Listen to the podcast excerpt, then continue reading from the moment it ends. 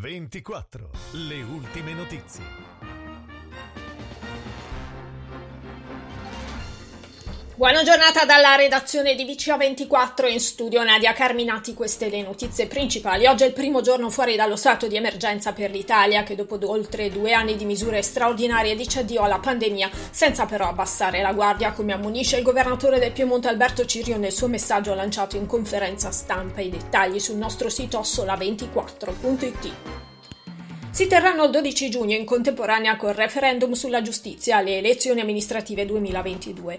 Il 26 giugno gli eventuali ballottaggi. Nel VCA complessivamente sono sette i centri chiamati a rinnovare il Consiglio Comunale. Si tratta di Beura Cardezza, Brovello Carpugnino, Druogno, Formazza, Gurro, Megne, Trarego Viggione.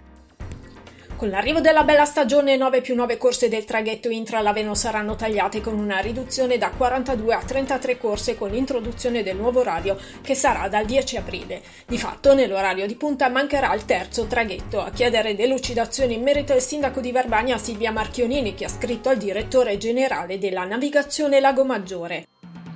È stata aggiudicata all'asta per meno di un milione e mezzo di euro l'ex area acetati di Verbania. Al terzo tentativo, dopo due andati falliti, l'area è stata aggiudicata con un rilancio minimo rispetto alla base d'asta notevolmente ribassata dai 2 milioni e mezzo di euro del 2020. Una notizia accolta con sollievo dall'amministrazione comunale che spera in un recupero dell'area dal degrado. Il comune di Omegna rende noto che da oggi al 12 giugno via Cavallotti e via Alberganti saranno zone a traffico limitato dalle 19 del venerdì alle 24 della domenica.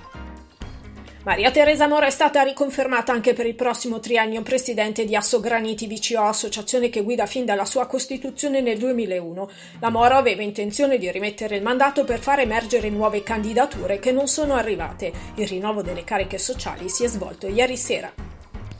Il Parco Nazionale della Val Grande avvisa che stante il perdurare del periodo siccitoso con la conseguente notevole diminuzione della consistenza idrica dei corsi d'acqua, l'apertura della stagione di pesca sarà posticipata al 15 aprile. In condizioni simili infatti l'attività di pesca è incompatibile con la conservazione dell'ecosistema. Per ora è tutto, appuntamento alla prossima edizione.